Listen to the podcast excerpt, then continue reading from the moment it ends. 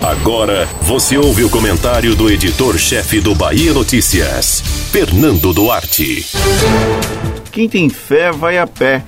Até 2020, esse era uma espécie de mantra repetido de maneira séria e também em tom de brincadeira no dia da lavagem do Bonfim, quando milhares de baianos e turistas caminhavam entre a igreja de Nossa Senhora da Conceição da Praia e a Catedral Basílica Santuário do Bom Jesus do Bonfim. O coronavírus atrapalhou os planos e obrigou uma mudança radical no slogan: Quem tem fé, fique em casa.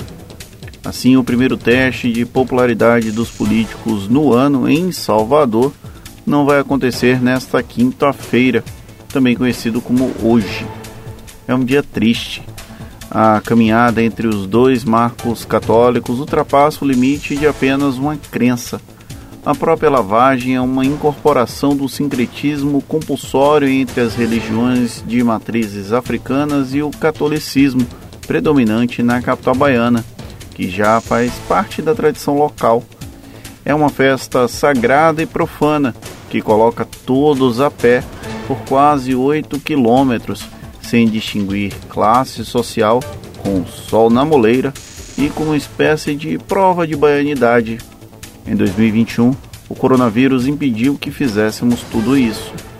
Pois bem, sem o cortejo, não conseguimos testar a popularidade do novo prefeito Bruno Reis sem a festa, não deu para verificar como a população soteropolitana reagiria à passagem do governador Rui Costa após meses com aulas suspensas e com restrições ainda que mínimas por conta da pandemia.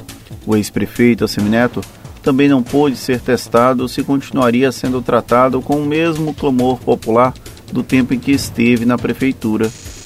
Vivemos um tempo de adiamentos que podem inclusive se prolongar por mais tempo do que gostaríamos. Com a ausência do Bonfim no calendário político, a expectativa girará em torno da independência da Bahia no dia 2 de julho, cujas festividades foram suspensas em 2020 e, a depender da execução do plano de imunização, podem voltar a acontecer este ano. Essa é uma perspectiva otimista, principalmente pelo curto espaço de menos de um semestre para imunizar massivamente a população soteropolitana. Porém, é o que nos resta de consolo. Quem tem fé pode pedir com vigor ao Senhor do Bonfim para que em 2022 possamos olhar para trás, enxergar os aprendizados e vivenciar a lavagem como uma das grandes festas populares da Bahia.